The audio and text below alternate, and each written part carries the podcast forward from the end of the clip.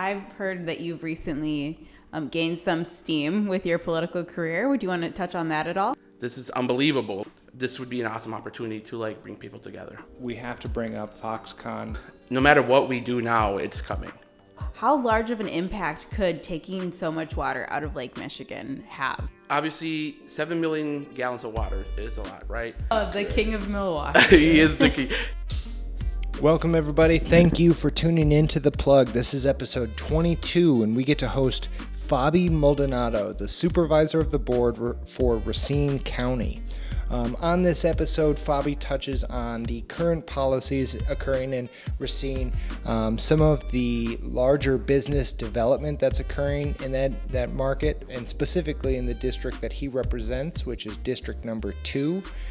And um, he talks a little bit about what it was like to go on the campaign trail for his current position. So, tune in to episode 22. Um, this one is exciting because uh, it, is, it represents the pace of these episodes that you can see, and it's a great, great conversation. Thanks for tuning in, and here's the episode. Some of the parts that I'm working on um, Grow the Vote, which is a collaboration with a NORML, Southeastern NORML. Uh, shout out to Eric Marsh and the NORML crew. I'm also working with Beyond Coal, which is a political action group with the Sierra Club and I'm also working with the REA, which is the the Racine Union, a school union, and I'm working with the the union president and a couple other members from the community to essentially stop to take over the privatization of uh, public schools. I've heard that you've recently um, gained some steam with your political career. Would you want to touch on that at all? Yeah, so I was elected uh, county board supervisor of the second district in Racine County. Um, essentially, I we are the political arm of the uh, county of Racine. So like a lot of stuff that we deal with are with like parks, property taxes, uh, the jails, um, zoning for big you know commercial buildings and whatnot. So a lot of environmental stuff, which is my thing, and a lot of stuff that has to do with like incarceration, which is also my thing. So if if we're talking about Racine County and we're talking about commercial development, we have to bring up Foxconn and right. the current areas of impact. What for positive and negative? What is the discussion and what's the status of of how th- things are being handled? Uh, well, with Foxconn, um, when I ran for mayor in 2017, essentially I was against it, right? Um, but the problem is, no matter what we do now, it's coming. There's no stopping it.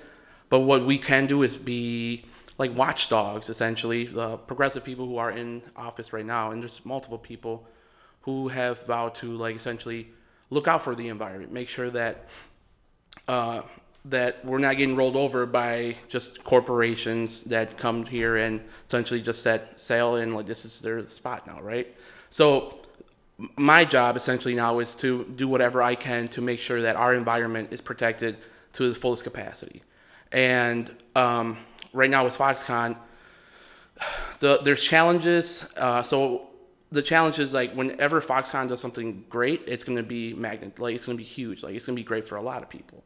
But when something bad happens, it's going to be really bad for a lot of people. So it's like a lot of good or a lot of bad. So like there's not like a lot Probably in between. Both. I can imagine that there will be good outcomes and then also consequences. Right. And it seems that the closer you live, the more those consequences might hit home, literally. Mm-hmm. Right, right. So, how large of an impact could taking so much water out of Lake Michigan have? Um, well, obviously, seven million gallons of water is a lot, right? And just for one corp, one corporation, one company, to me seems kind of kind of selfish. Um, I know Racine their whole t- you know people in Racine are struggling. We have we have been number one in unemployment for years, decades, and when you see something like Foxconn coming, if you were one of those people who who live in Racine and just haven't had a job in a long time, it's just like like the the thing you've been praying for. But the mm-hmm. reality is like these jobs are going to require at least a two year degree, um, and we don't have the workforce readiness uh, right now. I know they're working on it. The city of Racine is working on Racine County are collaborating with Gateway to and other like independent schools to essentially get people ready for these jobs. But I mean, it's going to be tough, right? And it's something that we should have prepared maybe you know a year or two ago, before Foxconn even came. Like but with the Amazon deal or the Uline deal, I mean, part of those were were going to be, f- or a big um, initiative that was involved with that deal was the fact that we did have an, a higher unemployment rate, and that would be that would be qualified labor. Um, right, is it is it now trying to attract additional businesses in that? I mean, how is how is the county to the south responding to this? So the the problem again is like Amazon also promised a lot of jobs, right? And they essentially kind of did, but the problem is is they're low wage jobs again, right? And it's jobs that are way out in the county and like the people in the inner cities can't reach those jobs. A lot of people don't have cars. Some people have a trouble just keeping up a car, putting gas in the car. Ooh, ooh. No, I'm just kidding.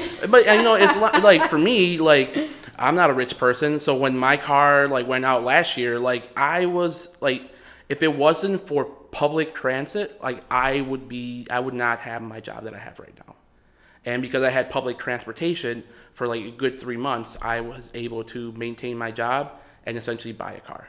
Wow. So like I like there's so many people out there like that, right? And like it's it's very it's very hard for people who've never had that problem to understand that.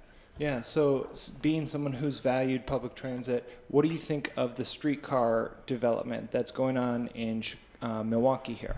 It, it's it's proposed as something that's going to connect these individual communities and and build out more of the city. Do you see that that is accurate? I can't speak too much on the Milwaukee transit because I haven't really looked into it too much. But I'm always for like public uh, transportation. Like we need to, we have to start thinking long term. And obviously, our environment is taking a huge impact. If there's any way that we can reduce the carbon, let's do it. And I, I'm all for more uh, community-based transportation, a place where people can sit down and interact with each other instead of just individually being in your car. Like I feel like sometimes when I would be on the bus coming back from school, I would meet so many people on the bus and just meet new friends and just like de-stress and like it's just we need to we're in we're, we're human beings we like to we interact and like I think being in a public space is a good place to feel united and I feel like right now because America's so divided this would be an awesome opportunity to like bring people together. Definitely. That's incredible. So, could you tell us about the process of getting your current position? What that was like for you? campaigns are extremely stressful. Um, you have to. There's no like, uh, like no half-ass in a campaign because if you do, you're done, right? Like you have to give it all, give it your all. Because if you don't, you're gonna get beat. Um, in campaigns, you essentially have to, you know, whatever time you have that's free, you have to give that and then some. So like, campaigns are. It's a very stressful. Uh, it's like it's a very a stressful time and commitment and yeah like if you're one of those people that can't handle stress it might not be the best choice for you and also if you have social anxiety like if you don't have a if, if it's if you have a hard time talking to people you have to talk to a lot of people all the time so yeah Wow. Wonderful. And earlier, when before we started the podcast, you said that something, an organization that has been monumental for you was the NORML movement. Um, right How is how is that affect, or how are you incorporating that into what you're doing today? So, I used to be the chair and founder of the Racine Green Party uh, in 2017, and one of my our our party's initiative was to decriminalize cannabis to one dollar fines. Right. So the goal was to make it um, more expensive for the police department to write those tickets uh, than it was to actually get money out of it, right? So that was my goal, was to be a pain in their butt, so we can move this uh, so we could move to legalization. Um, but when we st- when we launched the campaign to decriminalize, uh, Eric Marsh, who's the executive director of NORML, reached out to us, and ever since then, like he's like he's like my brother. So like me and him always talk to each other about like what's going on and like our plan to decriminalize cannabis, uh, which is grow the vote uh, in Wisconsin. Essentially, our goal is to decriminalize southeastern Wisconsin and then some. So um, we just want to take the talking point away from candidates who use it as a leverage, right? They're like, well, I'm for decriminalization first before we go to legalization. No, it's already decriminalized. Your only option is legalization, right? So that's what our goal is. That's incredible. Earlier, you had mentioned that the lawsuit with that you had experienced with your family had motivated you to get uh, to to make a difference. Um, do you care to speak on that on on some of the thing the pieces that were the most motivating? The most motivating part for me was like I essentially was going around during the lawsuit asking politicians for help. I was asking organizations for help and um, you know leaders in our community, and there was none. And it's not unique to Racine. It's pretty much the same everywhere. And I was extremely depressed, upset that no matter what we did, even if it was by the law, uh, the judicial system is just not meant for poor people. It's not meant for, it wasn't made uh, for minorities. So that was, it just, I, it, when that happened to us, it just like, I, it just like something snapped in me where I was just like, I'm never going to let this happen to anybody else. And currently, this is a shout out to my brother James Barker. He is currently in trial without a lawyer. He's a black man who is who's being accused for a crime that he may not have committed. And at this point, um, it's not whether or not he's guilty, but the fact that um, police officers um, did not follow proper protocol and the whole entire case is just like now questionable. It's almost like the Avery White trial. You guys remember that on Netflix? Absolutely, yeah. Where making a murderer. Right, making a murder. Where For people, those who need a deeper reference. right, so like people were like just describing like, did he do it? Did he not do it? When in reality, it wasn't. It's like It- it- complacency from the police. Right, and And- it's. I'm not anti-police by any matters, but I'm just like anti-bad police policy. Mm-hmm. Yeah. right? So like it's like again for like in Avery White, it wasn't whether or not he actually did it. It was just like the there was more than reasonable doubt out there, and like you can't sense some sense in somebody like that, you know. So I'm helping James, and I hope that there is a lawyer. So when his court case comes again, that he has somebody to defend him. So Well, if Gruber has said anything, I guess he's only One One call, call, that's, that's all. all. By the way, we saw a Gruber sign, a billboard in Spanish, and it said "One call, that's all" in Spanish. with the llamada es Yes! todo, yes. Uh, sponsor us, Gruber. No, just kidding. Oh, the king of Milwaukee. he is the king. He's like spotted. He's like the Where's Waldo for Milwaukee. Like Mm-hmm. we have seen him in random. And when I say we, me and my friends, like have seen him in the most randomest spots in like Milwaukee. We're like in the for public sure. library. Jazz like, the park, yeah, we're in the public library. Like oh, there's there's Gruber. Like Metro Market. at the bar, like you you see him everywhere. I'm like wow, like this. And in at the airport, like in Mm. Houston, I'm Oh. like what are you doing here? Wait, Yeah. which airport in Houston? Um, I don't know. I was at Houston. It, was, it was just like a layover for me. And, Okay. And Gruber was on the airplane of one of my friends. I'm like, wow. That's awesome. That's He's- cool. he's everywhere. Shout out to the Houston airport, George Bush International, not my airport, but I think that was the one actually. Uh, yeah. Anyway, actually, it might be my airport now because uh, the they shut down an entire wing to return something that I left on the plane. Wow. So- real customer service right Yeah, there. it was fabulous. So, That's cool. Five stars. Yeah, five star service on that one. Cool, cool. That's amazing. I gotta start going to Houston Airport. Yeah. More. Thank you, George Bush. Doesn't look so bad right now. Do you um, follow politics really closely? Uh, I used to follow national politics very closely, but like my focus has changed where I'm most, mostly Mm-hmm. Mm-hmm. yeah, mostly local, and some state, but mostly local. Mm, So, how much do you think the media, especially nationally focused, how much do they twist the information that we receive so that we have this narrative that they're constructing? Um, well, I don't have like exact data on that, but like I know that they, you know, media is a business, right? And their job is to sell. And they're so like I've personally been like in protests. I've done like CD protests, civ- civil disobedience, and there was like conservative media was saying that illegal immigrants arrested in Racine, which obviously is, was not the case, right? So yes, and both sides do it. So it's, you know, that's their job, right? It's their job is to get people to click on the headline. So, yes, they twist the the truth sometimes. Yeah.